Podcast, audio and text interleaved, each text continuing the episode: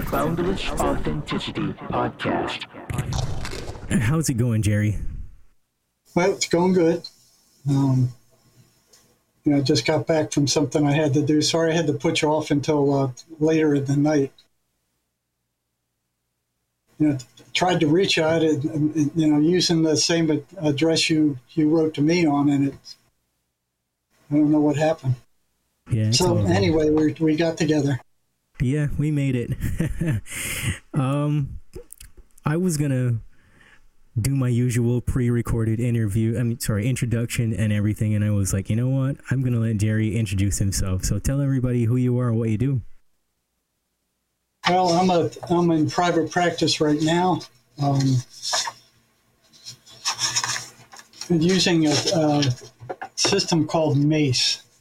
It's an energetic uh, energetic system. Um, it takes the spirit into account, which no other psychotherapy does that. It, it, it can discharge trauma in no time, uh, and it, the changes are permanent. So it's not like regular psychotherapy. Uh, it, it, goes into the subconscious. It gets these subconscious programs that were uh, put in there during during traumas, and it, it just discharges it. And uh, it was invented by not a psychiatrist, not a psychologist. No, he had nothing to do with with psychology, other than uh, I guess he he got a master's in counseling. But the guy was a ship captain. He was a master mariner and a harbor uh, harbor master. But he was he was a genius, and he put together this system, and saw that the mind isn't what you thought it was and that the spirit is absolutely necessary to engage with if you're going to remove mental illnesses. Now, it, it gets rid of most common mental illnesses. I've had a little trouble using it with schizophrenics because they're they've moved into another area of reality. So it, it's it's partially viable with them. It gets rid of the trauma that that the these voices feed off of. Um, but it's it's an amazing new new therapy. Uh, mm-hmm. There's more about it on my website at jerrymarzinsky.com. There's also a lot of information there about uh, the voices and what they actually are. But uh, mm-hmm. my work history is I started off working in the biggest psychiatric hospital on the planet. Uh, the time I got there, there were 10,000 patients. Um, it sprawled over like 2,000 acres. It was the size of a small city. And they had uh, every mental illness known to man in there. And uh, I was fascinated with abnormal psychology, and it was like, uh, and, and I was an adrenaline junkie. So it, it was a perfect combination for me, but it was in the middle of nowhere. I mean, it was you had to drive 30 miles to get to the nearest uh, McDonald's. Um, so I started off there. I spent seven years there studying the voices that schizophrenics heard uh, because nobody was paying any attention to what, what they were saying. That everybody had been brainwashed into believing that the voices were merely hallucinations. And I believed that too when I got there then I started seeing that there was a correlation between how these people behaved and how strong their voices were and how long they were listening to them or how much they were listening to them. If they were listening to those voices a lot and the voices were strong, they would get into some kind of trouble. They'd get into fights, they'd, they'd uh, get thrown out of their classes, uh, they'd cause disruptions. Uh, there, there was a, uh, a nasty correlation between the voices and their behavior. Uh, I didn't know what what was what the voices were. I mean, in graduate school, they taught us that they were hallucinations. So you think of a hallucination, you think of you know something crazy and doesn't make any sense, and uh, it's all over the place. I thought they were word cabbage, you know. So after finishing my my master's degree and going to work at the state hospital, it was like I was expecting these guys to be babbling nonsense but that's what it, that's not what it was. I mean, uh, the, the, my formal education didn't prepare me much at all for, for being on the front lines. I don't know what had just happened there. So, uh, yeah, it was a to- totally different world. Um, so uh, I started off at, at Central State Hospital. Um, I, I worked in county hospital ERs. I worked in mental health centers. I worked in the psychology department of a large state prison for 17 years. I worked as a psychiatric contractor. Uh, in the last 10 years, I spent working in hospital emergency rooms in hospitals all over the city, and I'm now in private practice. So I've been on the front lines my entire career. You know, it's and it, it's far from academia. You know, it's, matter of fact, when after working at the state hospital and then going back into a PhD program, it was like, what are you guys talking about? you know, what, this, what you're telling me doesn't match what I personally experienced. And it's of no use whatsoever from where I came from. You know, and it, it was just really piled higher and deeper. So it was like, I'm like, what am I doing here? So after two years, I, I, I bugged out of that, that program with almost a straight A average. It was like, I just, just left, just dropped and left. Uh, it, it, was, it was actually making me sick. So, uh, you know, as I, like I was telling you, I went into psychology to try to figure out what was happening with me. I mean, who I was. I, I had a pretty mixed up, uh, fairly violent childhood, and it's like, you know, what's going on? How do I straighten this out? What do I do about this? Education wasn't of any use whatsoever, at least the undergraduate. So I went, well, they must be hiding the the uh, you know the real truth of what's going on in the master's programs. And so I applied for a master's program in in rehabilitation counseling, and with a you know psychiatric bent to it. And you know that helped. That helped some, but there were no real answers there. You know, so I went. Well, they must be hiding it in the PhD program, and they only give it to PhDs. You know, it was like some mass secret. And once I got in there after two years, they didn't know what the frick was going on either. You know, so it was like there were no answers in the formal educational system. It just wasn't there. What the frick is going on with these these crazy people? And what's going on with me? And why is all this happening? And there, there weren't there weren't any answers. Matter of fact, some of those some of those professors in the PhD program were just egotistical maniacs. Um, it, it was it was nuts.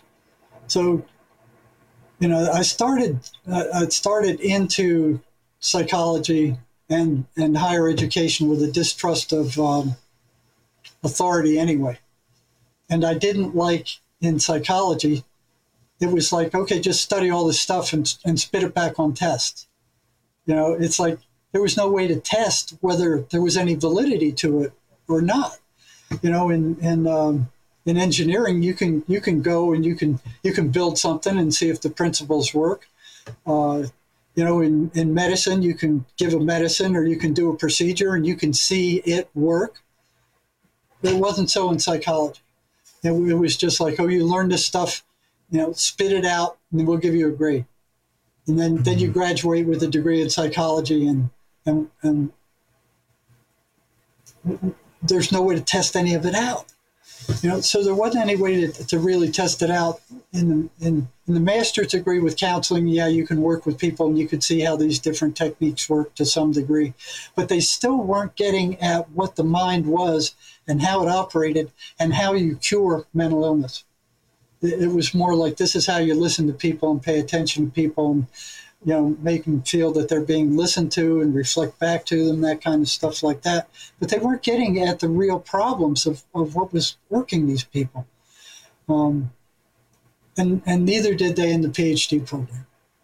You know, they cured nothing. So what happened back in, you know, I don't know when it was, the 50s or something, William Wundt, uh, one of the famous psychologists, went, well, you know, there was all this talk about were spiritual beings and what's spirit and what's mind and all that kind of stuff. None of it was measurable. None of it was testable.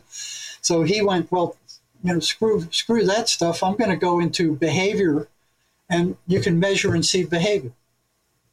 Okay, the behavior is only a manifestation of the spirit. It's only a manifestation of, of the the entity that lives in the body. You know, the mind. It's it's only a manifestation of thought. So thought is energetic. The mind is energetic. You, can't see a thought. You can't see the mind. You can't measure a thought. You know, it, it it's intangible.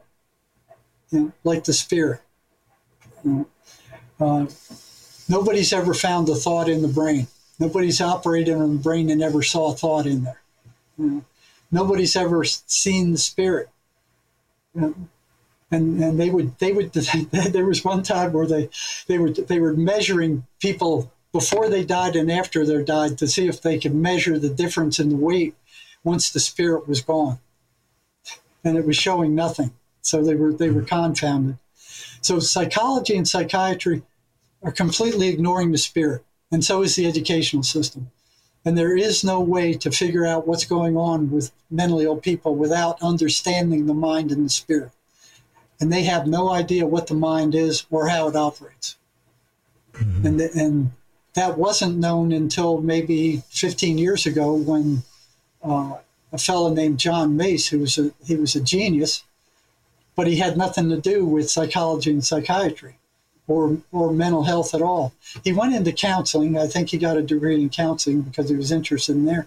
But his occupation was a ship captain. He drove these big freighter boats across the ocean. He was also he was a ma- master mariner. Uh, he was a genius, and he was also a, a pilot, uh, you know, harbor pilot. But he was also a philosopher, and he was self-taught. So he he had a clean slate when he started. He figured out what the mind was and how it worked. But now the, the rest of the educational system and, and psychology and psychiatry are totally, totally ignoring him.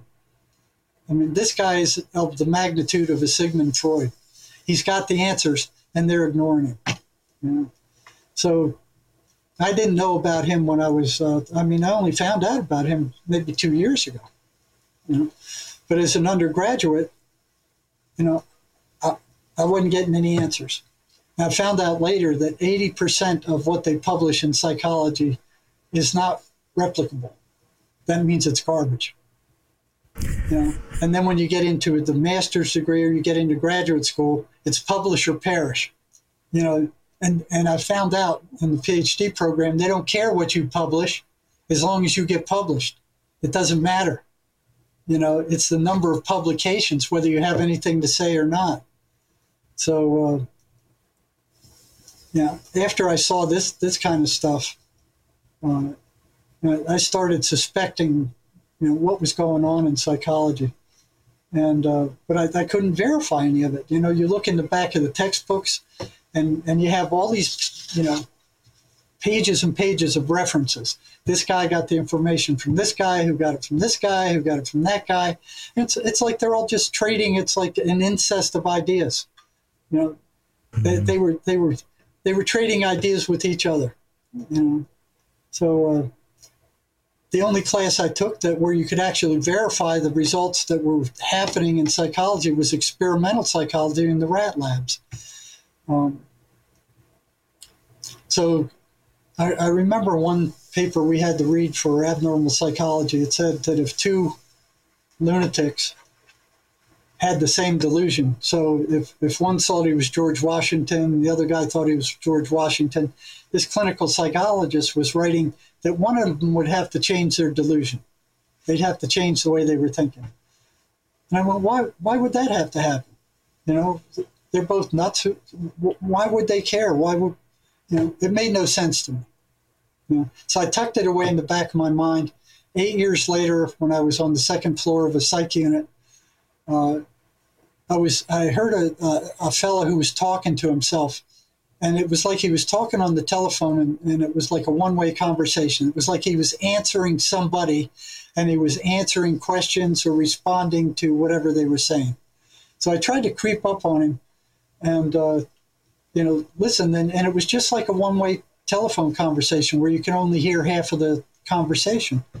He was talking to the voices, and, and I had no idea that they made sense. I thought they were word cabbage. You know? And uh, I, I verified that later that they make sense. They, they talk to these people in complete sentences. They're not cabbage, the garbage. They're not babble. They're not word cabbage. And um, he saw he called me listening to him, and uh, he turned around and I said, "Hey, I'm Jerry. I'm the psych for this unit. I haven't seen you before. What's your name?" And he looks me in the eye and he goes, "I'm Jesus Christ."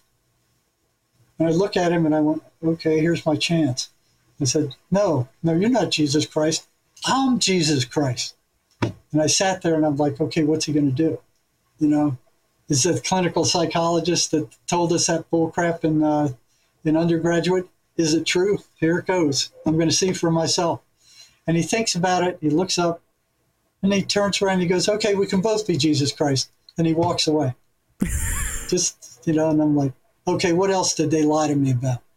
You know, what else? You know, because there's no way I could pr- disprove anything they were saying." Right. So uh, you know, college didn't prepare me for what what it didn't prepare Yeah. me for the front lines. It didn't prepare me to work at one of the biggest psychiatric hospitals on the planet. It didn't teach me what, you know, it it it it, it taught you descriptions of what these mental illnesses were. You know, so here's here's in the DSM, the Dictionary of Statistical Mental, uh, what it is, the, the dis, directory of statistics, uh, uh, mental illnesses, uh, DSM. They had Diagnostic statistical statistic manual. manual, right?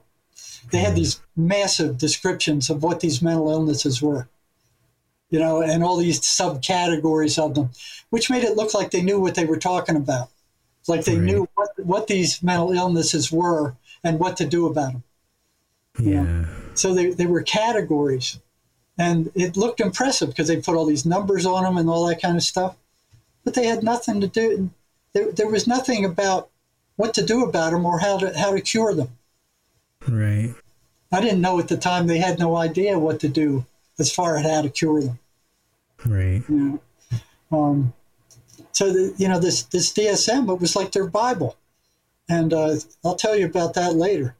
You know, here was all these impressive numbers and, and uh, uh, here, here they're being pushed in the universities. Here you need to study this. This is what the, these are the mental illnesses. This is what they are. Uh, that, that's not what they are. I mean, Yeah. the experience of them is very different from what they're writing. Mm. And you know these these papers that they write on these things, you know, the big pharma controls the universities. They, they were taken over back in 1910 before I was even born, and I, I didn't even know about it. So here I entered this educational system that had been taken over by the Rothschilds and the Carnegie Foundation in 1910. And they, they mandated through the legislature, the Congress, which no doubt they paid off, that the only, the only thing that can be taught in medical schools was pharmaco- pharmacological medicine. Okay. So that was with the, the Flexner report. Now, this didn't benefit the people. This benefited big pharma and psychiatry. It wasn't for the betterment of the people. So this Flexner report was published in 1910 at the behest of the Carnegie Foundation and the Rockefeller Group, which sponsored it. And it shut down virtually every medical school teaching subjects outside of mainstream pharmacology. So all these electrical therapies that were coming out at the time, naturopathy, all these different therapies that were emerging at the time, it completely shut those down and made them illegal to teach in the universities. So only a few medical schools survived, like John Hopkins and McGill and a handful of others. So if you didn't teach pharmacology, they would not allow you to license doctors or psychiatrists. You know, So here they were, they took control of the medical system. Any doctor who practiced anything but pharmacology was threatened with the loss of their license. And that included naturopathy, the electrical Tesla's violet ray, electrical treatments, um, you know, all that stuff. They just knocked it out. So, you know, so when I got into the state hospital, everybody was brainwashed by the DSM and by the medical schools into believing that the voices these schizophrenics were hearing were just pure hallucinations. That's all there was to it. These people were crazy, they were hallucinating, and they had, if, if you look back in history, they had all these reasons why these people were crazy. They started out with blaming mothers. You know, the mothers did something to them. They beat them. They raised them wrong. They they did something. It's the mother's fault. But that was observable. You know, and the mothers are going, "Hey, we didn't do anything. I mean, this this, you know, there's lots of normal mothers that you know, Yeah. we didn't do anything. You know? So that was they, mothers go, we're innocent. We didn't do it.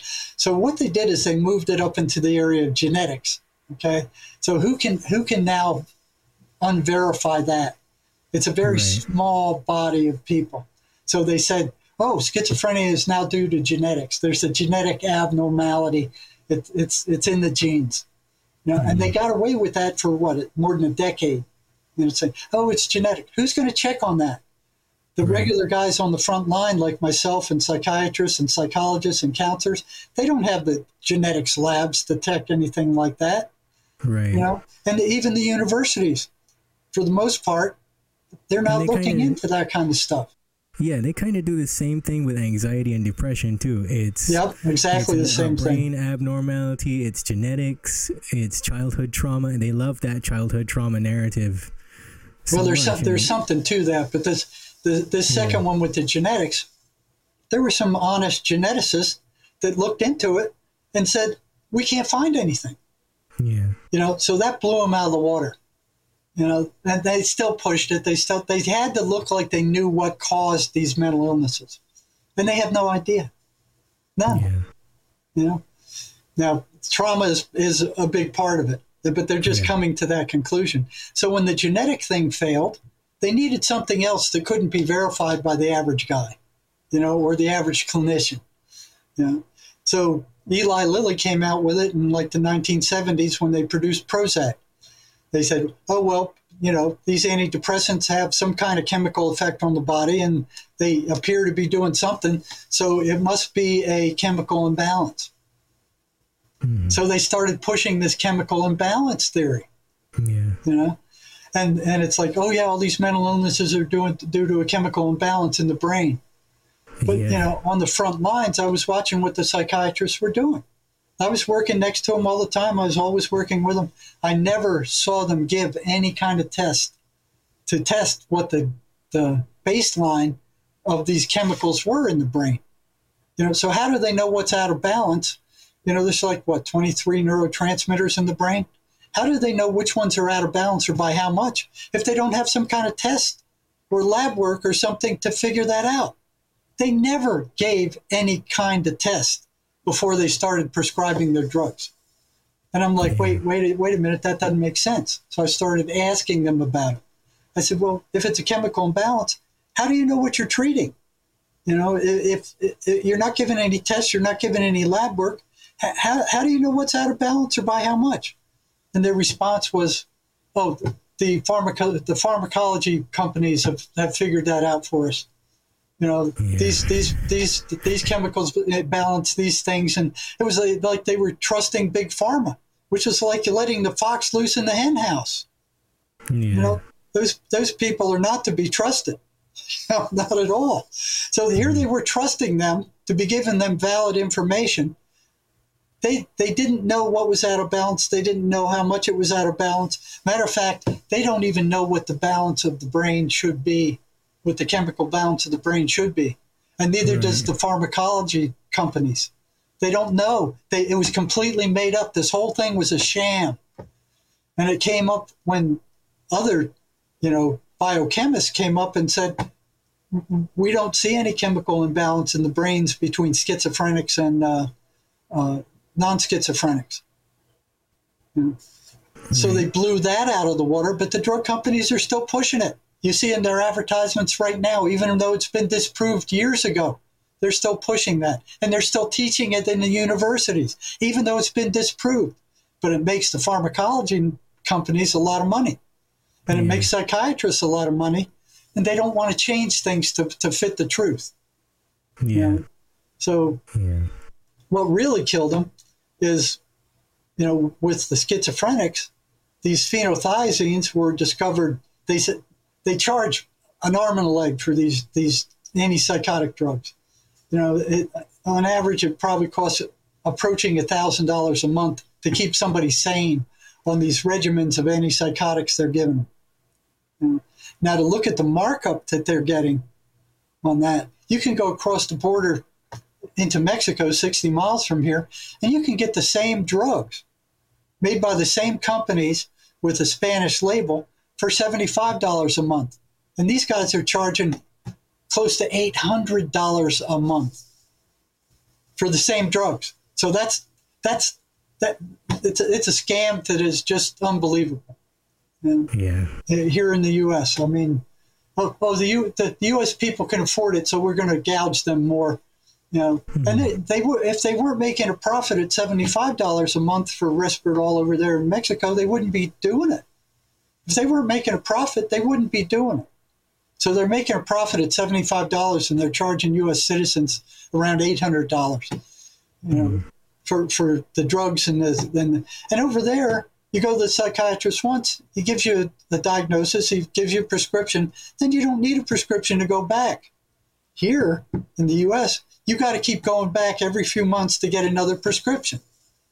Yeah. So they got you by the butt. They're just, just they're just choking you to death over here, you know? Mhm. and uh, it, it, it's a, it's a scam. You know? So so here they are saying the voices are hallucinations, and nobody's questioning that. You know, nobody's asking these people what are the voices saying. You know, what are they? So I, st- I started asking them. And uh, it was like, it took a while to learn how to talk to them because they don't want to tell you anything about the voices because if they complain too much about the voices, the psychiatrists would double their medications and knock them out. They'd be walking around like living zombies. You know, so it's like the, these these medications, for the most part, do not get rid of the voices. The voices are energetic entities, so it, it's like getting a magnet and, and pouring Thorazine on the magnetic field and saying, "Oh yeah, we're uh, we're treating the symptoms of, of magnetism." It, it doesn't touch the voices. It, it what it is, they're major tranquilizers. They calm the person down because the voices get them upset. The voices are nasty. They're very nasty. They're they're they're negative entities. They try to pull a person down to a, a very low vibration, and they're also parasites Mm-hmm. because after they attack the person, their energy levels drop to nothing. Now, they're not aware of that unless you bring it up to them. They just think they feel bad. you know. But there's a one to one correspondence between being attacked by these voices and their energy levels dropping to zero. Yeah. You know, and I thought that was due to how nasty the voices were. If you had voices screaming at you, telling you you're ugly, you're stupid, you're no good, and nobody likes you, people are plotting against you, uh, the, the the cops are going to come and drag you away, they're going to lock you up. I mean, all the, all this stuff, the, the most awful stuff you can imagine, is what these things say. I've felt it. I've felt it, Jerry. I've had experiences with that stuff Have you? earlier on. Yeah, that's what got me into um, the coaching industry and, and stuff like that initially. I, I wanted to study psychology when I was at university. Um, when things didn't work out with that because the guy, the, the lecturer turned out to be a pedophile and they just kicked him out of the university and we had no more classes for the rest of the year. So we all just kind of had to read our textbooks and try you know hope that we would pass the exam and stuff like that so that didn't really go to plan for me and I dropped out of university anyway because I was a musician at the time, and I I wanted to do that as a career uh, mainly. And that whole time, I, I was starting to deal with anxiety, the kind where you get those voices that say things that aren't true. And Yes, you, they're you liars. numb them. Yeah, you want to numb them with alcohol And that's what they want. drugs. Yeah, and they want you to do more and more drugs. And That's you know, right. I started to catch on that all they were doing was getting me to go on benders for like two or three days, drinking and drugging. Yeah. And then I would eventually have to crash, Yep. and And- I'd get a day or two of peace, and then they would come back, and the cycle would start all over again. Yep. Yep. And, And, and then um, they, with the alcohol, you get that uh, withdrawal effect, so you feel miserable to start with, and that's where they want you to Uh-huh. feel. They want you to feel Yeah. miserable. These yeah. things, they are entities. You know, they're not hallucinations like the the psychiatric mafia says they are. Yeah, know, and it, um, what I can add to that for to show people that this is real is that when I got into meditation and stuff like that, that was when I really made a de- decision to face myself. Because I thought that you know we have these thoughts and we're responsible for every single thought that comes into our head. And it's because of all these different things that they tell us is our responsibility. And when i started poking around i guess you could say in my own subconscious by meditating for long periods of time they would show themselves. And i realized that there these things were attached to me i began to be able to see using my own internal perception that these things were actually bound to my energetic body it's it's difficult to describe but i could see that and I had to command them to leave, and they didn't want to go. Yes, They did not want to go. they're, they're feeding off you. Yeah, and I had to really like level with them and and start doing all kinds of different things because, as you know, they don't like anything positive. They don't like gratitude. No. They don't like Yep. um, the Bible. They don't like all those kinds of things. I remember one day I just called my mom and she was like, "What do you want?" And I'm like, "I need you to send me as many Bibles as you can find right now, like all kinds, something." And she's like, "What's going on?" She's like, "I'll tell you. I'll tell." I'm like, "I'll tell you later." I'm working on something. I'm researching something. She's like, "Okay, this is strange." So sh- a box of Bibles shows up at my door, and you know these things freaked out. But what they would do prior to that, years before that, is I realized that anytime I got any kind of success in music, anytime I got money in my hand, anytime I got a girlfriend, anything, they would try to mess Yeah. that up. Yep. Yeah, Yep, and they're they're consummate liars. You know, so you know we're taught from the time we're kids that any thought that comes into your mind belongs to you. That's far from true. mm, These things insert thoughts into your mind, your thought stream, and they sound just like your own. hmm You know, but they're negative. You know, they're Mhm. downers. So any negative thought that comes into your mind about yourself or anybody else comes from them. hmm you know and and the, the schizophrenics were just as curious as i was about what they were you know the schizophrenics i was working with. So uh, you know the, the first thing that i had to overcome was you know, these voices aren't word salad. They're they're not just babbling nonsense. I mean they're coherent. They're evil.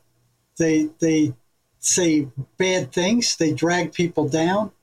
Um, and and once once I got some of the schizophrenics to trust me, I saw that they were running patterns. And just like you said, there there were some that came to me, and I remember one guy said, when I repeat the twenty third Psalm, the voices react like they're thrown onto a hot frying pan. That's how much they hate it. You know. yeah, And when one of them would tell me something like that, I wouldn't just take his word for it. The, the state hospital was full of schizophrenics. And so I would ask all the rest of them on my caseload, hey, if you say the 23rd Psalm, what happens? You know, and it verified it. They hated the 23rd Psalm. Why would a hallucination hate the 23rd Psalm? Why would the hallucination hate preachers? Why would they hate Bibles? Why would they hate them? Uh, hallucination hate these people going to church yeah, you know a hallucination wouldn't you know but yet yeah. This whole hospital with hundreds of staff were all brainwashed by the educational system into believing that these voices were hallucinations based on nothing other than them saying so. Yeah. You know, so psychiatry and, and big pharma gets up and they, they just declare the voices are hallucinations because we said so. Well, do you have any? You you have any? Uh, yeah, they look like hallucinations because they don't make sense. But you haven't studied them either. If you studied them, they'd make sense. You know, you haven't done a single research or anything on them. You didn't research them at all. You just Yeah. you just declared they were hallucinations, and now you're teaching that to the public. It's bullcrap. It's total bullcrap. And they're doing it right now. They're doing it today. hmm You know, Yeah. these things aren't hallucinations. They're very dangerous, and they, they, they're they're they're energetic entities. Mhm. You know, Uh, so mental illness is an energetic illness. You're we're spiritual. We're spiritual entities. We're affected by spiritual forces. You know, these bodies are just like cars that you drive around, but you take the spirit out of the body for any length of time, and the body dies and rots.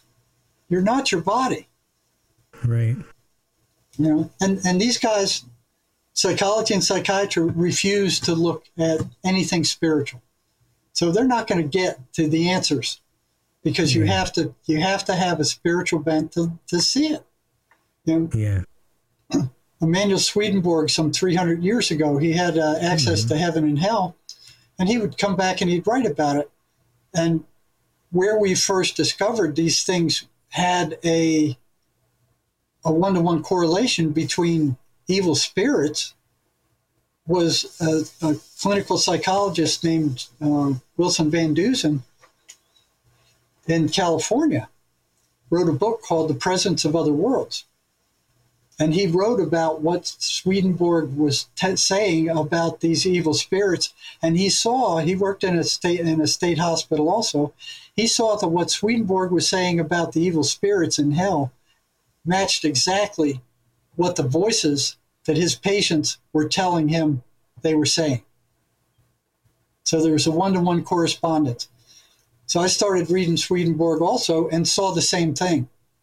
They matched up exactly. What my patients were telling me about the voices matched exactly what Emanuel Swedenborg was saying that evil spirits said to him in the interviews he had with him. So, Yeah. um, Yeah, you're right. I first read Emanuel Swedenborg about 10 years ago. Is when I was still working on stuff, trying to figure out what was going on, and it blew my mind. I mean, there was even more occult stuff like C.W. Leadbeater and stuff that he was talking about. All thinking is psychic activity. Like, where have you really um, been getting your thoughts from all Yeah. along? And I was See- like, see, aha. See, that's that's something that psychology and psychiatry don't address. Where do thoughts come from? And they're not going to figure out mental illness until they figure that out, and they're nowhere near it. They don't Yeah. come from the person. Your brain is like a radio receiver. You know, you tune it to the frequency that you let it go to. I mean, you you're in control of that frequency, so you you're the one who pays attention to those thoughts. You, you, hmm. you know, it's like the, the Indians that says, you know, you've got two wolves, a good one and a bad one. The one you feed is the one that'll grow. Yeah, true. You know? So if you start paying attention to the bad thoughts and you realize, you know, you think they're coming from you, and you think they are you, you're sunk. Yeah. Those thoughts don't come from you. Yeah. I remember when I first started coaching and stuff like that. Well, I figured out that was a scam too. because it's kind of like your journey. You figured out all this stuff by comparing it to what was happening in real life. And I got all excited. I was like, yay, I'm going to help people. And um, like the scripts and the protocols and things that they gave you in the coaching school just didn't actually help anybody figure out anything. It didn't, you know, it didn't even really help them define a vision, you know? And so I started to question that and I started diving back into psychology and stuff like that. And I decided to go take classes and things. And that was the same deal. Like it was just information on repeat this is what we know. This is what you're supposed to say. It's childhood trauma. It's brain problems. It's all this stuff, and that didn't do anything to help me figure out how to help the Right. people based on what they were Right. saying. Yeah. So how, started to upset me. yeah, how do you get the trauma out? You know, they, Yeah, they, they don't they don't deal with that. You know, it's, see, and, and this Yeah. Mace energy system that I was talking to you about does. Yeah. You know, it's a so, so you know the, the, the when I started asking the patients at the state hospital about the voices, what they were saying, how they behaved, what they were doing. When when one of them reported that to a psychiatrist, I ended up in that guy's office on the red carpet, being told you will not ask these patients what the voices are saying. The voices are hallucinations, and when you're asking questions about them, you're reinforcing the hallucinations and you're making them worse. I don't want to hear you asking, you know, patients about their voices ever again. That happened mm-hmm. twice. So, so they don't want to even know. They think Yeah. they think they know. They don't know. They don't know crap. Yeah. So, so I had to be very careful about asking the patients about their voices. Um, where I really could get away with it was, you know, several years later when I got the job in the psychology department of the of the state prison. And the state prison is full with it's full of psychotics. It's it's full of schizophrenics. You know, the, they can't survive on the streets. They've closed down all the state hospitals in the U.S. Um, they, and then they, they started defunding the mental health centers. So, I mean, where's these people going to go? They can't they can't hold jobs, so they're out. They're homeless. They're walking on the streets. They're committing crimes because they they can't function. You know, so they get thrown into prison. They get more and more violent, and they they get thrown into prison. So I had a an unending population there too. And what I did is formed a group and made a deal with them. I said, if you tell me what the voices are telling you in real time, I'll do everything I can to help you out. You know. So I always had a group of prisoners who were willing to tell me what the voices were saying. That's where I started seeing that they were running more patterns than what I saw when I was working at the state hospital. So what I saw at the state hospital is they were consistently negative. You know, what held them on such a consistently negative path? They were always negative. They were consistently negative. They were repeatedly negative. They didn't ever diverge and, and go random and sometimes positive, sometimes negative, sometimes mediocre. No, they were always negative. What mm-hmm. held them on that path? And why mm-hmm. were they always negative? What force held them on a consistently negative path where they didn't just go random? Something did that. I didn't know what it was, but something was holding them on that path. And the second one, like we talked about, where they, they hated the Bible, they hated preachers, they hated the 23rd Psalm, they ha- hated anything to do with Christianity or any religion whatsoever. Yeah. So um, I learned a whole lot when I was talking to these people and, and uh, what the voices were telling them in real time. So the voices would butt in on our conversations. And uh, uh, there was one, I mean, I, I heard some incredible stories. There was, there was one prisoner who um, he was using a lot of, uh, what was it? It was cocaine. And he, he already had a huge criminal record and uh, he was psychotic. He was hearing voices, and the voices told him one day. They said, uh, "Hey, we know where there's a." He was in San Diego, California, and the voices said, "Hey, we know where there's a, a huge sinsemilla pot field in Oregon. You know, take all your money. You know, the guy had like 250 bucks or something like that, and bring two burlap sacks, and we'll show you where it is." So he believed them. He trusted them and he took off. He took all his money. He took two burlap sacks. He, he went turn by turn where the voices told him to turn. And he ended up in Oregon at the base of this mountain after going down like a 23 mile dirt road. And he stops the car and he goes, Okay, I'm, against the mountain. I can't go any further. What do I do? Voices said, There's a path off to your left. Get your burlap sacks and get your, your machete and follow that path. So about uh, you know, three hours later, he ran into this giant sinsemilla pot field, just like the voices said. So he cut them down. He filled up his two big bags of uh, burlap bags. And uh, he said, okay, what do I do now? And the voices said, we know where there's a park where you can sell it. So he went to that park and he was making a fortune selling, you know, marijuana in that park. So he bought himself all the prostitutes he could handle. He bought himself all the all the liquor he could drink. He bought himself all the cocaine he could he could get his hands on. And uh, now this sounded a little fishy to me when he told me. He said the voices were fishermen. They wanted to go fishing. So he went fishing in the Columbia River, and he said he was the only one catching anything. He said the voices told him where to throw the hook, how long to leave it there, you know, when to move. And he was the only one, he said, he was the only one catching fish on the Columbia River that day. So there was that. There was there was one prisoner who told me uh, that they told him which houses to rob. They told him if the person, if the occupants of the house were up. They told him where to hide. Um, they would t- they would. Uh, he said he, he made a fortune robbing houses that the voices told him which ones to rob. And I said, well, you know, the voices are so cool. What are you doing here in prison? You know, why, why are you here? He said, I got greedy and I robbed the house they told me not to rob because I knew there was a lot of loot in there. And they, that's where they caught me. So it was thing after thing. I mean, the meth addicts would say, when I ran out of meth, the voices would tell me where to go and when to be there to get more meth. These weren't hallucinations. Mm-hmm.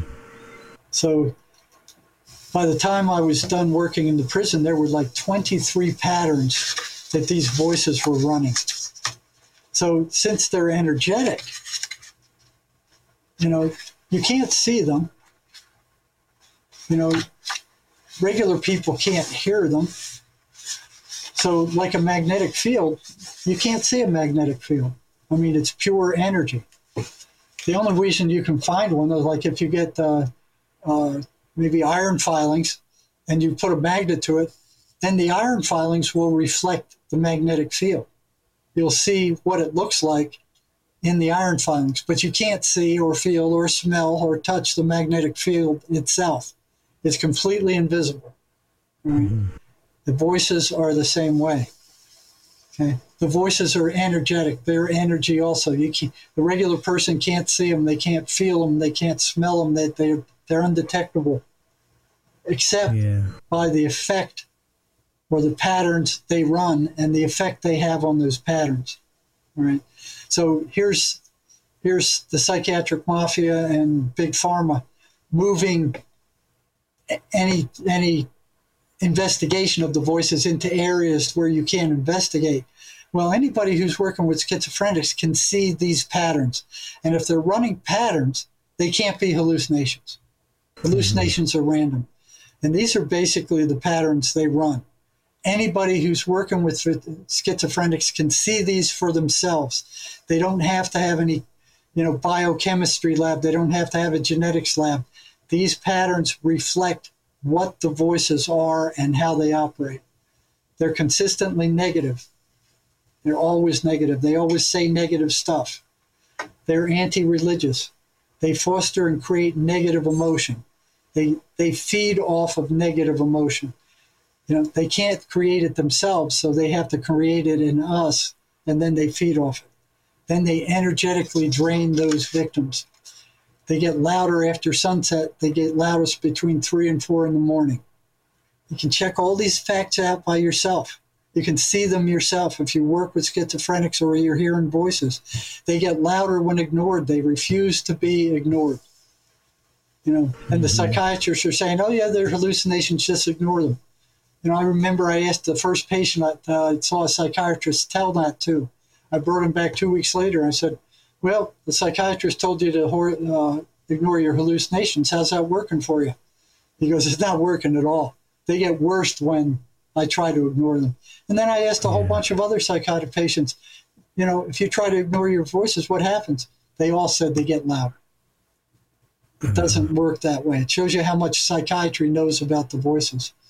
Yeah. They foster self destructive behavior. Like you were saying, you have money, they take it. You know, mm-hmm. they you spend it on drugs. They they they urge you into self-destructive behavior. They they basically hate the human race.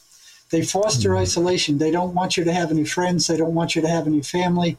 They don't want you to, to associate with anybody. They want you locked up in your room, listening to their garbage all the time, all day. They don't want you to have anything to do with anybody else. That's the worst thing you can do if you're hearing voices, to, is to seal yourself off in your room from the rest of the human race. They demand the attention of their victims they consistently maneuver for more control over their victims. They want more and more control. Uh, they will gaslight you. They'll.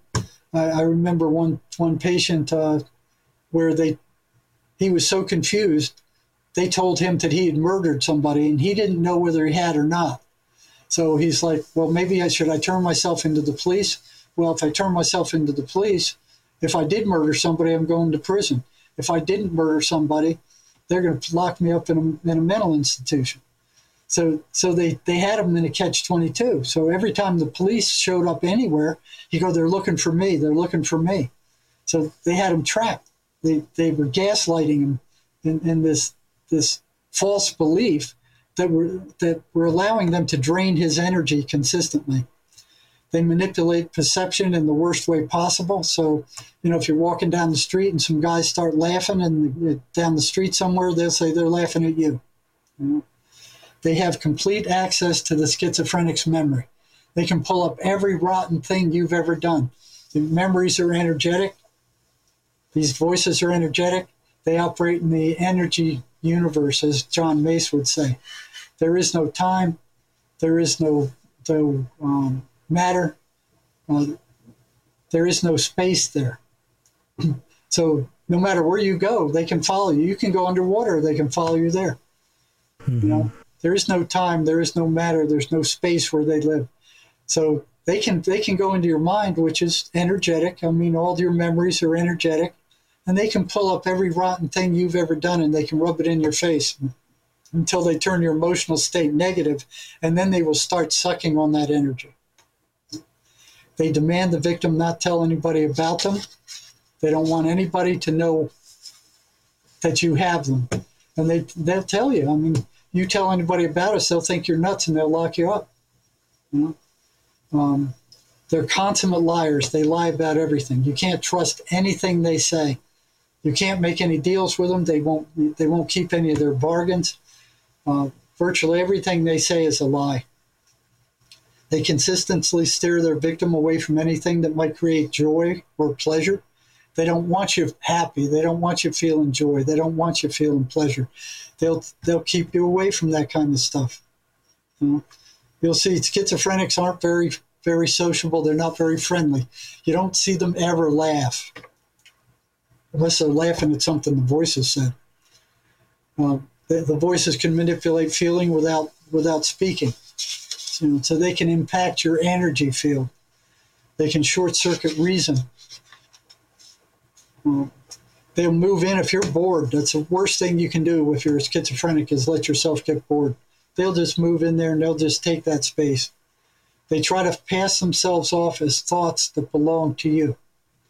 So they'll put that thought in your thought stream and they'll make you think that it's your thought and in fact, it sounds like the, the thousands of thoughts that go through your head every day.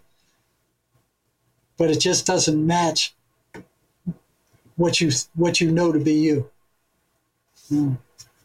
They, they will get you to select, selectively forget things. So if you know if I give a client a list of things to do to fight the voices, if they don't write them down, they won't remember 90% of them by the time we're done talking. They destroy you any positive vestige of self-concept you have. Uh, they tell they attempt to pull the victim away from consensual reality into this crazy reality of theirs. They use confusion as a means of suggesting, uh, instilling negative suggestion. So they'll get you real confused, and then they'll suggest a, a, a solution. It'll be a bad solution. Um, their aversion to anything positive or beautiful they're adverse to. Um,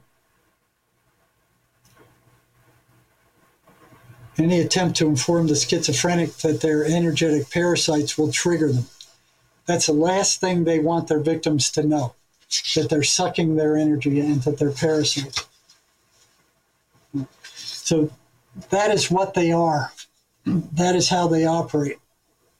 They're not hallucinations. If they run these patterns, they can't be hallucinations. And anybody who works with schizophrenics, psychologists, psychiatrists, you'll see they run these patterns. You can see it for yourself. And if they're running patterns, they can't be hallucinations. I'm just here nodding my head in agreement because uh, I, I wish that I could have found you to ask you questions eight years ago. So I'll tell you. I'll tell you a story. When I was in my uh, second year of coaching and stuff, I was still finding out exactly how unprepared I was for dealing with any of this. Um, I had a client who I could tell that she was just energetically off, like something was wrong with her. And she tells me she's an addict. She discloses that she uses meth, cocaine, fentanyl, heroin, battery acid, you name it, whatever it is that she could find to get a high. And she described to me the experience, uh, just about everything that she could about how she would end up feeling absolutely compelled to just go use. And um, she would say that to me that she would even be in a good mood sometimes, and these urges would just appear out of the clear blue, completely take over. Yeah, they and weren't the next her. thing she knows, she would wake up in a crack den somewhere, or in a hospital bed, strapped to the bed and full of tubes because she'd overdosed and I I was able to work with her a little bit. My my first question for her was why why are you coming to me, a coach? She was like because psychology has failed me. Because I've tried going to psychiatrists and stuff like that. All they've done is numb me out with these medications that didn't make me feel good, and nothing's changed. She's like, Yeah. "You're my last hope," Yeah, and I'm thinking to myself, "Shit." yeah they cure, they cure absolutely nothing. Those medicines they give you cure nothing. They're very expensive, and and they do damage to your brain. Mm-hmm. You know, Yeah, and I, I've seen I've seen that a lot. In this particular um, incident, it, it happened twice with a different person. So what happened was I was able to get her to kind of define some kind of a vision for herself and to get her to stop doing certain things and bring in better habits and things. But eventually, after a couple of months or so, she would just go self sabotage again. She would just go right back out and use and it would be these voices that she would describe, these impulses that she would describe. And what happened was one day she showed me some of the artwork that she was making when she would hole up and get high. And what she would do is that she would do the same thing that I did when I was having troubles years before. She would just hole up in a room listening to her favorite music. In my case, I would just be playing my guitar, writing songs. Voices would tell me song lyrics and what to play and things like that, and I would I would do it. But she would be listening to her favorite bands and stuff, and she would just draw. So she started showing me these drawings, and she would be sketching the entities. She would be sketching the faces of the entities. So the next year after that, I experienced the same thing again with a different client, another addict that she disclosed. She worked at a strip club. She described the actual voices that were talking to her, that were some were in her own voice and some were not in her own voice.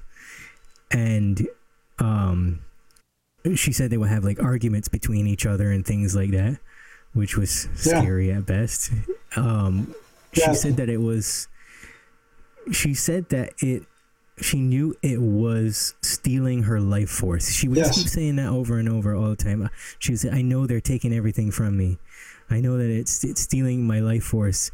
They they won't let me see my son because she had a little kid, and like her parents got custody over the kid and stuff like that. Uh, but it was the exact same scenario as the first person a year apart. Loved to sketch in a notebook when she got high, and it was the same entity. So I knew that a part of my connection, how I got exposed and how these entities were attached to me was through the music I was playing. So I was playing hard rock and stuff, like modern hard rock. So for anybody that's listening that would know these bands, the, the bands that were on her playlist were Ice Nine Kills, uh, Papa Roach, Linkin Park, Three Days Grace, Motionless in White Black Veil Brides. These are just some of the things that they would say to me, and I, I'm saying these titles for people. If you listen to this kind of music, stop right now. Yes, yes, Um, I agree fully. Yeah, and so on the the second Clans playlist, it was the same artist, but then some more that were also in like electronic dance music, R and B, hip hop, pop genres. But what really got me paying full attention was that they both would tell me one song in particular, and it's "Animal I Have Become" by Three Days Grace. And I used to listen to that song a lot too. I actually had to cover that song a few times when I was playing and I and something about that just was really eerie to me that they would say the exact same songs, and um, that's where I started doing my digging further into the subject because I knew that it was not just a coincidence. I knew I had experienced that. I knew I had experiences of playing on stage and feeling like something would just come over me, come and touch my, the top of my head, and I would not remember how I played, what I played. People would say it was really great the next day. I did this and that. And I'd be like, I don't remember any of that. It was like I had a hangover just from performing, I, complete memory wipe. And that things like that bothered me. So I just kind of dug into the dark side of the music industry. And I, what I can say is, I don't think that many of these artists are actually aware of what's happening but I can tell you that there is such a thing as Masonic musicology, and it has a lot to do with at least one member of the group, or the artist, or some producer being a high level initiate, or some I mean, he's involved in some kind of order or another, and they figured out how to bring these entities through, and, and they manipulate humanity through their mind, their body, their emotion, you know, hijack them physically and spiritually. So I see a lot of that is going on um where television is concerned too like Yeah. Violence. news or horror movies and things like that Well, if you look at these these patterns that I just read you, there's a one to one correspondence between what the news is telling us right now, constantly, and exactly the, those those same patterns. Yeah You know, constantly negative, anti-religious. I mean, all the way down the line, one after another.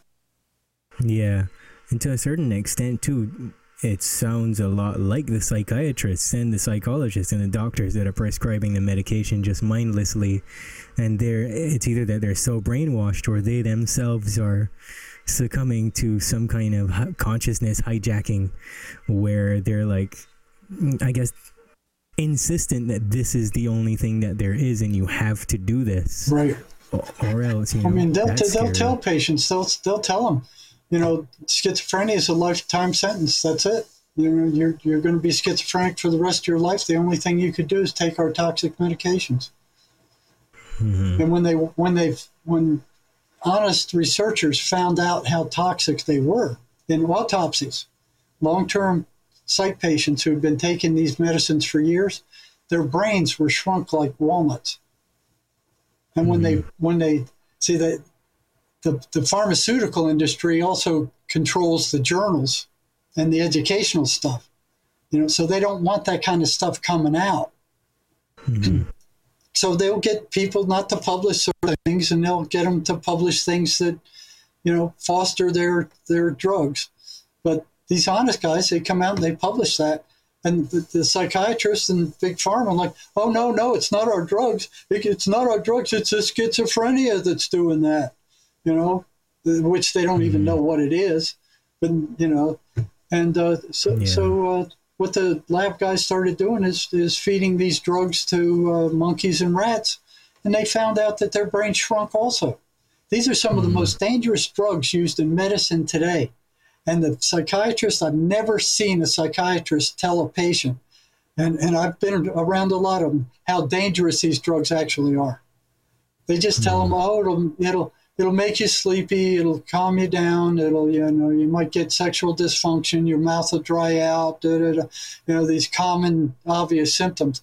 But they don't tell them how dangerous these drugs are, that it rots out your brain, that it rots out your peripheral nervous system, that it'll cause akinesia, that it'll, it'll cause nerve dysfunction, it'll, it'll cause permanent neurological damage with long-term use. They don't even mention that. I've never seen them mention that to a patient ever. hmm Yeah, man, it's pretty dark. And uh, they seem to, even outside of schizophrenia, they seem to get people to want to own their dysfunction, where they get them to identify with whatever is supposedly ailing them. So they'll say, "My Oh, yeah, anxiety." you're a, you're a schizophrenic, depression." you're a neurotic, you're a psychotic. You know, so Mhm. they label the person by this dysfunction, and it's Yeah, it's and- it's uh, it's devastating. You know, it's Yeah. it's um, you know, and and they're like the head guys that treat it. You know, so the these patterns. You know, when I was in the prison, I started like, okay, what what do you what would happen if I started messing around with these patterns and started trying to disrupt them? Okay. Well, the voices didn't like that very much. You know, so I was trying all these different ways to disrupt them. And then one after one another, these these prisoners that I had in the groups that were reporting to me, they'd come in, they go, the voices are really getting pissed at you. They don't like what you're doing. And I'm like, Mhm. well, tough beans. Tell them to go stick their head in the toilet. You know? And uh, so there was an, there was a bunch of them. It wasn't just one. They'd come in at different times. They didn't even know each other for the most part, you know, because I was meeting with them individually. And uh, you know, then one day one of them comes in and he's leaving. He's leaving my office. He turns around and he goes, "You know what you're doing is dangerous, don't you?" And I just looked at him. I'm like, I never thought about that. You know, I'm like, well, they're stuck in your head. They're not. They're not in my head. They're stuck in you. That, you know, I'm, I'm thinking to myself. But he just turns around and walks off, and I'm like, what was that all about? And A uh, warning. yeah, it was a warning. You know, it was like a fair warning. But I ignored it. You know, I'm like, well, like I said, they're stuck in your head. They're not. They're not. They can't get me.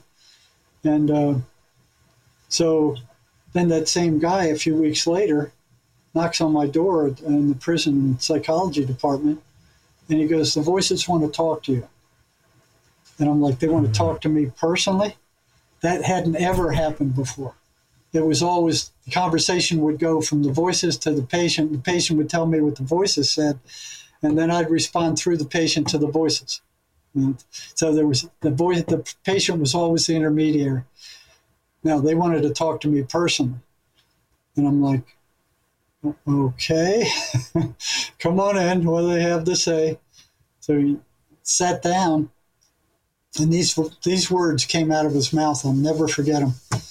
Said, you have no right to interfere with our way of life. And, you know, boom. And my denial system was already on the rocks. I didn't want to believe that these things were entities. You know, I, I was going, oh, something's wrong with their subconscious mind or something like that. I mean, there must be some other explanation. They, they can't be entities. You know, it's like, uh, I didn't want to believe it. I just didn't want to believe it. And I denied all the evidence that I'd collected where anybody else probably won't, yeah, they're entities. No, no, I, I was pushing it all out. I didn't want to, I didn't want to see it. When, when he, when they said that, it was like a boom. It's like my denial system just blew, blew apart and collapsed. And then the, the inmate said, that wasn't me, that was them. I didn't say that. That came from them. And uh, I said, You sure you're not shitting me? You go, No, honest to God, I'm not. and it would have been dangerous to kind of mess with, you know, the psychologists in the prison. They, they have a lot more power than the inmates do. You know, so it would have been foolish for them to kind of play with me that way. And, um, you know, I said, Well, um, tell them this. And he said, I don't have to tell them anything. They can hear you. Uh, And uh, he said they can also see you. And that was like news to me, too. You know, it's like, uh, it just blew, my, blew me away. I mean, I was in shock. yeah. So um, it, it took me a while to, to recover from that because I, I didn't know where I was going. I, I had no cognitive map. You know, the, where's this all going? What where's it leading? What's happening? What are these things? How dangerous are they? Um, you know, what can they do and what can't they do? I, I, had, I had no idea. And, and I couldn't talk to anybody. You know, I couldn't tell anybody what was happening to me and what I was seeing because they wouldn't believe it. You know, I couldn't go to any of the other psych staff and go, "Hey, man, uh, the voices are giving me these warnings," and I'm like, "Yeah, no." Yeah, so I had to keep yeah. it all to myself, and I couldn't tell my wife because she's going, "What are you doing, picking in the heads of psychotics anyway? These are criminally insane people. What are you doing?" You know, so she was no help. so that way, I couldn't talk to her. So I had to keep it all to myself. The only people who understood were the psychotics themselves. They mm-hmm. understood. Mm-hmm. I could talk to them about these things, but I couldn't talk to anybody else about it. So, uh, right. you know, the next thing it came up was I didn't that that wasn't enough to stop me. It, it shocked me. I then realized that they were separate entities, but I didn't know how dangerous they were. I didn't know what they could do and what they couldn't do to me. I knew what they could do to them because these people were committing suicide all the time they were doing all these weird stuff. They were stabbing themselves, they were shooting themselves, they were overdosing because of the voices. So I knew what they could do to them. I didn't know what they could do to me. And I didn't want to find out. so, so uh, you know, after recuperating from that, you know, you know, you have no right to interfere with our way of life, plural. And this was a single prisoner who was telling me this. So it wasn't him mm-hmm. speaking. You know? So I continued to experiment and I continued to, you know, what what effect did this have on them? What effect does that have on them? What if they did this? What you know, and and they were getting pissed. So the same guy. Um, I, I, I was reading this book by a uh, South American shaman where he was talking about these things being energetic parasites. You know, so I, I brought that book into the prison, and I brought this guy back in, the one who kind of gave me the warning, and I said, uh, "Hey, I, I'd like your opinion on what this shaman is saying about what appears to be the voices." And I started reading that paragraph to him, and I look up at him, and he looks like a zombie. He's just sitting there, just staring at me with this zombie blank look. And it, it was like creeping me out, you know. So once I hit the part of the voices being energetic parasites, that's when he turned into a zombie. And I'm mm. looking at him, and all of a sudden I hear this this crackling behind my head, like like electricity. It sounded just like an arc welder. It was like crack, crack, crack, crack. I'm like, what the frick is going on? And then it starts going up my office wall to the right you know, crack, crack, just like an arc welder. I didn't smell anything, I didn't see anything, but I could hear it moving.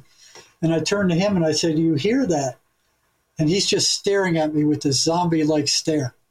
You know, just like he's in another planet or he's just just just blankly staring at me and I'm like, what the frick is going completely on? Completely dissociated from it or whatever. I don't know what he was thinking. I mean, he just looked weird. So I was afraid he was going to uh, he was going to attack, so I pushed my chair against the wall and I kind of face him, so if he comes at me, I can kick him back without falling over. And then I put my attention on the on this crackling again, and it's crackling all the way up the left hand, the right hand wall, and I was afraid to take my attention off of him for any length of time because I'm swinging back and forth between the crackling and watching him. And then it goes over his head, so I can watch it there and keep my eye on him too. But I'm not seeing anything. I'm not smelling anything. I'm not feeling anything. And it comes down the left hand wall and jumps into this Rubbermaid trash can, you know, right at my feet. And I look down in there and there's nothing there, you know. And then it just stops. It just shuts off. And I'd look at him and he slowly gets up and he goes, Oh, I gotta leave. And shuffles out of the office. I'm like, go, get out of here. Get, go you know, it blew my mind. I mean, I canceled all my appointments for the rest of the day, and and you know, stayed away from picking in their heads for a while, and uh, I didn't call him back for like three months. You know, I was terrified, and uh, you know, again, I couldn't talk to anybody about this stuff. So finally, after about three or four months, I call him back, and he shows up for an appointment, and he looks good. I thought he'd be a wreck. No, he, he looked good. And I, I started, after some small talk, I asked him, uh, Hey, uh, remember the last time you were in my office? Uh, did you hear that crackling? He said, Yeah, I heard it, but I, I didn't. I was surprised you did. And I'm like, Yeah, I heard it. What was that? He said, That was them. I said, Them who? The voices? He said, Yeah, that was them. I said, What were they doing? He said, They were trying to scare you off. I said, They did a damn good job. you know, and I said, uh, You know, when you got up and you walked out of my office, you looked really weird. What were they telling you? He said, They were telling me to go get a shank and stick it in your gut. And I was thinking, Oh, he wouldn't do that. I've been working with this guy for six months. I had a good relationship with him. He wouldn't do that. So I asked him, Well, why didn't you do it? And he said, Because I couldn't find one and nobody would give me one. Mhm. And that freaked me out. You know, that was like, What am I messing with here? You know, what am I messing with? Yeah, that is that is a phenomenal. So they, they, Occurrence. they are not, you know, they, they are not friggin' hallucinations. No, and it goes to show you that they some of them can really gather some energy on this plane to do things like that. Yeah. To be Yeah. stuck to someone and and, And to- and know, to- manifest. And to affect physical reality. I didn't think they could do that. yeah. But I found out later they could. I mean, some of these guys were showing up in my office with scratches across their back that they said they didn't inflict and no human being inflicted either. It happened in the middle of the night. Stuff like that. Um, being raped, um, you know, stuff like that. So Yeah. the, the voices are energy. They're, they're energetic. They can't be gotten rid of with physical drugs. Those drugs only treat symptoms. They don't treat the cause. They don't treat the, the what's actually happening. You know, Mhm. they they they reduce some of the physical effects, and, and that's it. They don't they cure nothing. They cure absolutely nothing. So you know, the main control of psychiatry, the psychiatric mafia is, is uh, profit and, and control. You know, um, and these these guys would go off those antipsychotic drugs. They they they wouldn't stay on them. And uh, I'm I'm like. Uh, even at the state hospital, I'm like, why do you keep going off them? If you know you're going to get crazy and you're going to lose it, why are you going off your drugs? So I, I, did a test one day. I got, uh, I went to the DSM and I got paranoid schizophrenia and I, I printed out the pages and made a check sheet out of that. You know, all the symptoms of paranoid schizophrenia, the hallucinations, the, the paranoia, the, the, uh, the, the voices, I mean, all the rotten stuff that happens to these poor suckers. And then I would bring them into the office, the ones who stopped taking their meds. And I'd say, why do you take, why did you stop taking your meds? I asked them for years before that, why'd you stop? And they go, well, because of the side effects of the drugs. And they are awful. You know, they are toxic. These drugs are toxic. They have awful side effects. So I, I would have the patient write down all the side effects they experienced with a particular drug they were taking because they all didn't have the same uh, side effects and uh, they all didn't have the same number of them. So that had to be individualized. So they wrote down all the side effects that they experienced, and then I would give them this check sheet with all the bad symptoms from paranoid schizophrenia. I'd have them check the, the, the ones they felt, you know, the paranoia, the the voices, the you know, the not sleeping, the you know, all all those symptoms. And then I'd hand them both back to him, and I'd say, which one is worse, the, the, side effects or or being psychotic? And every single one of them said being psychotic was worse than taking the medicines. So I'd say, well, then why did you stop taking your medicines? Because virtually all of them at some point stopped taking them. And they would say, I don't know. That was their answer. I don't know. Hmm. You know, so after the seventh year, there was this one girl. If if they stopped taking their meds three times, because at that time we didn't know, we didn't know anything to do about the voices other than um, give them drugs. And I didn't know. I was just trying to figure out what they were. Back then, I didn't know what they were either, other than that they didn't like the Bible, they didn't like preachers, they were anti religious, and that they were negative, you know, and that they told these people bad things. And so I suspected whatever they were, they weren't good. But I didn't know any details about them. It, it took me seven years to just get that far. Um, so there was this one girl who had stopped taking her, her drugs three times. She was about to get thrown out of the psych rehab program.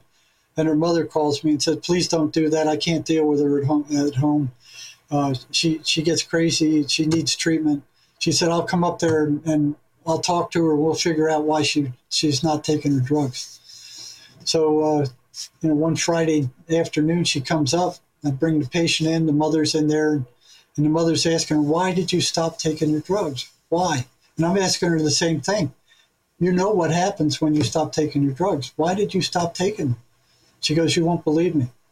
I said, Try me. I've heard a lot of weird things since I've been here. give me a give me a shot. And she goes, uh, The voices told me that the psychiatrist was poisoning me. You know, and they pointed to the side effects and said, These are the side effects. You're being poisoned. And it was true. Mm-hmm. I mean, the, the, those antipsychotic drugs were toxic. They were being poisoned slowly by these things. They were causing them, you know, problems. They were, you know, rotting out their brains slowly, but they were slowly being poisoned.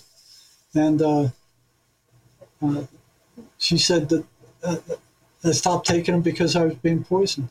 Now, one thing I saw when I first got to the state hospital was that these patients, especially the psychotics, were attacking psychiatrists at a rate far higher than any of their staff, including psychologists, psych nurses, um, uh, counselors. Uh, the attack rate was the same as it was with attendants who were living with them on their units 24 hours a day. So I'm like thinking, what are psychiatrists saying to these people that are torquing them off in 15 or 20 minutes a month that are, are getting them to attack these people. Well, it was linked to what this lady was saying. I bet you the voices were telling those people that the psychiatrist was poisoning you also. mm-hmm. So here's here the, here's the universities putting out all these psychiatrists, uh, the supreme mental health experts. They're they're dishing out drugs. They're not curing anything, you know, and they're making a fortune. So the, the global antipsychotic sales in the U.S. alone soared to 14.54 billion in 2021, and is expected to increase to 15.5 billion in 2022. Despite the fact that these drugs are curing nothing, they're making billions of dollars, and that's just in the U.S. Thousands of the, you know, you got thousands of these drug commercials. Um, you're not going to go into a psychiatrist's office and come out without a prescription for some psychotic, some some drug. You know, it, oh, you you have a chemical imbalance in your brain, and uh, you got to take this drug. So, antidepressant market has reached 15.98 billion by 2023. You know, that's like uh, 10 years ago. No telling what it is now. And they're drugging kids. I mean, they're, you know, currently there's an estimated 7.2 million kids on psychiatric drugs. You know, 622,000 of them are under the age of five. 80,000 on, them are on AD for on amphetamines for ADHD. 389,000 are on anti-anxiety drugs. 38,143 are on antipsychotic drugs. These are drugs that are rotting out their brains, and they're making a fortune doing this. None of these drugs are providing any kind of cure for any of the 279 mental disorders. You know?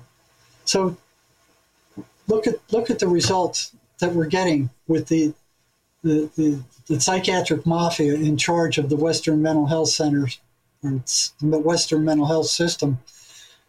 You know, and, and the psychiatric uh, the the big big pharma behind them. Now this is years ago. It's much higher now. In 2021, 48,000 Americans killed themselves every year. So in, in 2021, 48,000 killed themselves. And it's increasing every year. Compare that to the 50,000 soldiers who died in Vietnam in the 10 year war. 50,000 died in Vietnam. 48,000 are killing themselves every year, year after year after year in the United States alone. The CDC reports that 132 uh, people every day kill themselves in the U.S. Suicide is the 11th leading cause of death in the U.S. Uh, between 2000 and 2018, the suicide rate increased 37%. And this is with more psychiatric drugs on the planet than have ever been here in the history of mankind. So the suicide rate is increasing every year.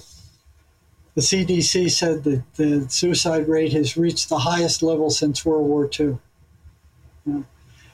You can you can tell by the size of the prison populations that murders, mass shootings, you know, mentally ill are being stuffed into the prison populations.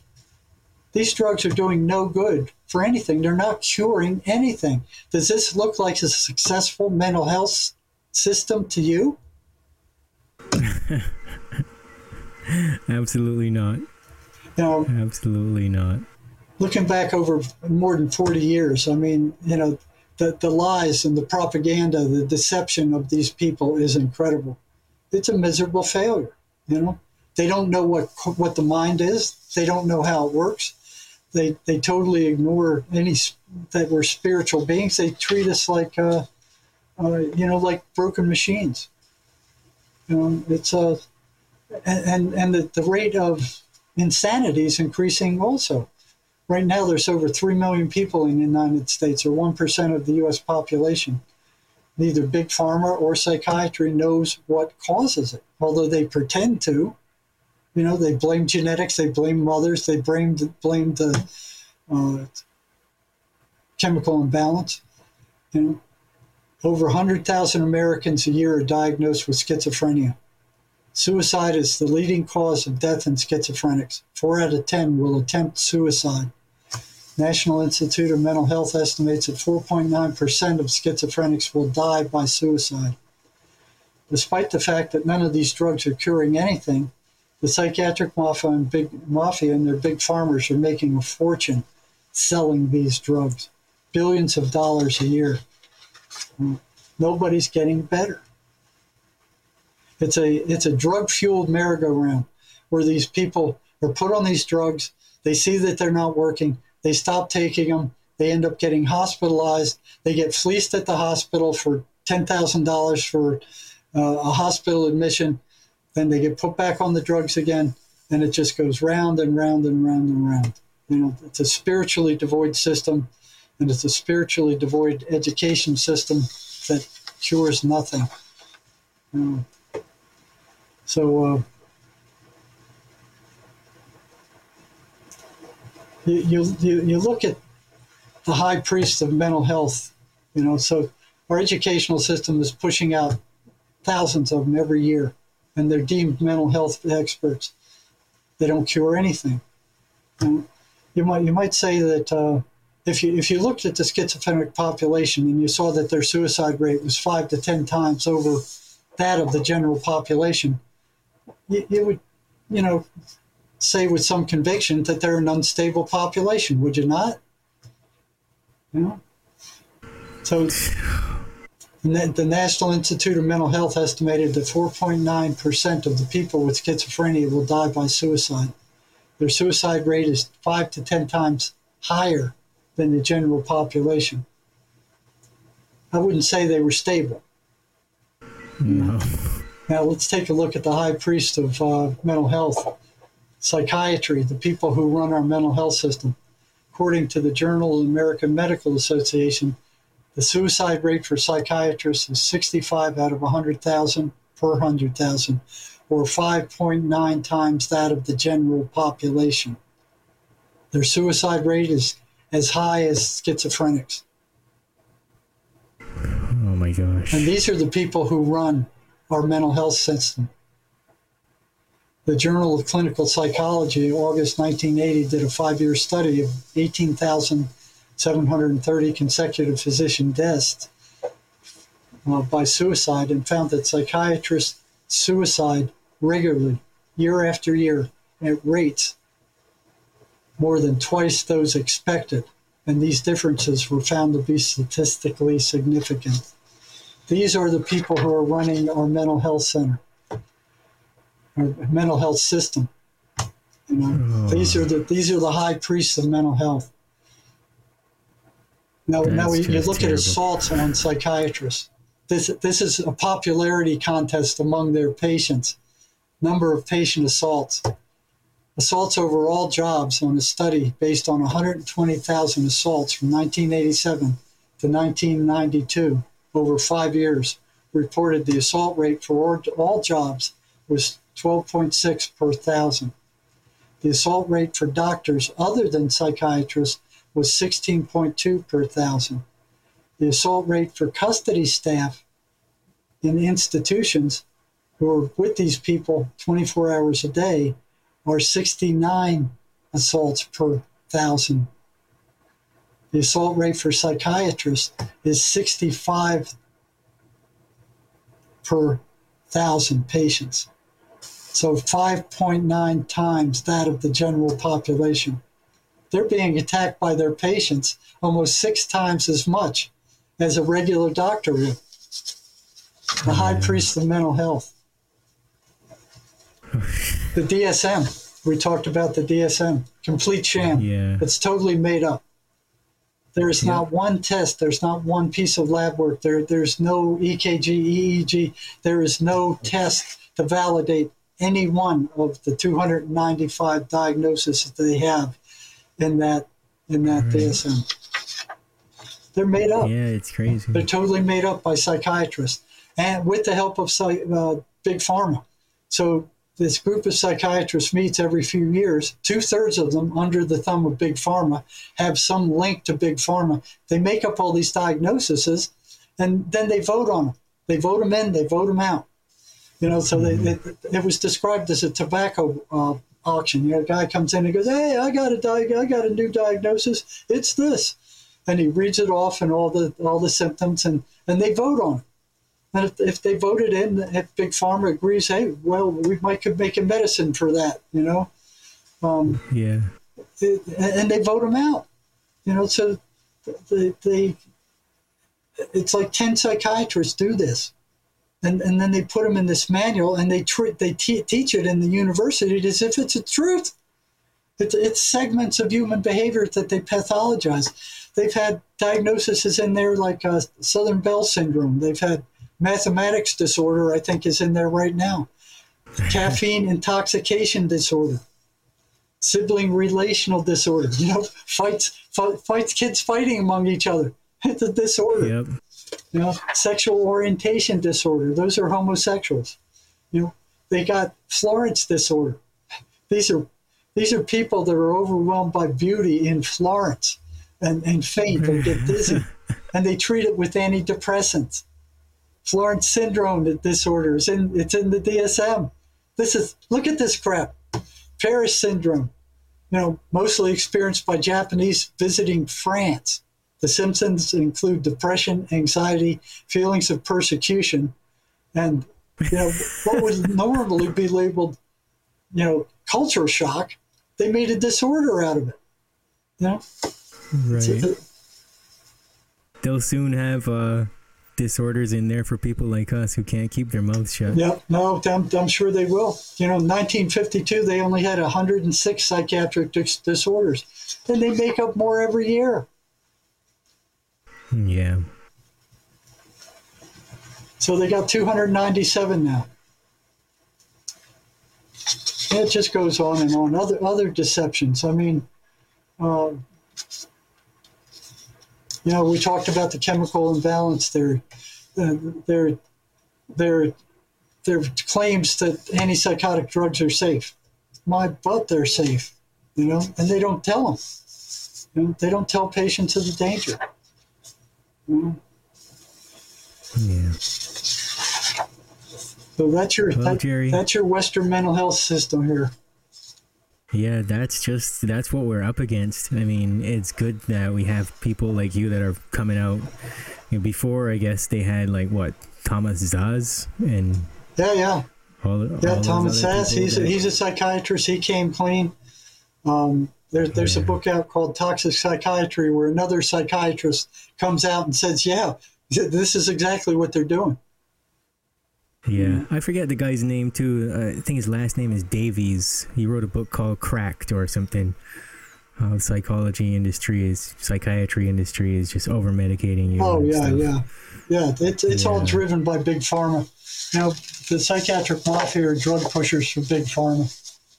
Yeah. Well, we need more people that are speaking out, telling the truth about this in the numbers because that's going to be the only way at this point that we can get people to be treated with some kind of respect and some kind of dignity rather than just saying, "Oh, you're broken, here's a pill." Yeah, and and you know there is there are new energetic therapies emerging. Like I was telling you, the Mace Energy method that was come up by John mm-hmm. Mace. I mean, it gets in there and it cures these mental illnesses. It doesn't do such a great job with psychotics who are hearing strong voices, but it does go in there and it will actually get rid get rid of trauma, uh, very severe traumas, and it'll do it in a very short time. Now, I've been using the, uh, the Mace Energy System for two years now, and it's miraculous what it does. These people come out of there feeling like new people. You know, Yeah. it, it actually works. It's a therapy that actually works. Of course, they're totally ignoring it. You know, they keep they're pushing their drugs. You know, so, so there's more information on schizophrenia and the voices on my website at uh, jerrymarzinsky.com. Um, you know, I do have a private practice. Uh, you can you can sign up on the website. I got a little bit of a waiting list at this time, like a, a month or so more. Uh, but uh, there is a cure for a lot of these a lot of these mental illnesses, and and it happens fast. You know, John Mace found that the mind is not what what the educational system and psychiatrists and psychologists think it is. You know, he says that the mind only takes pictures of where you focus your attention.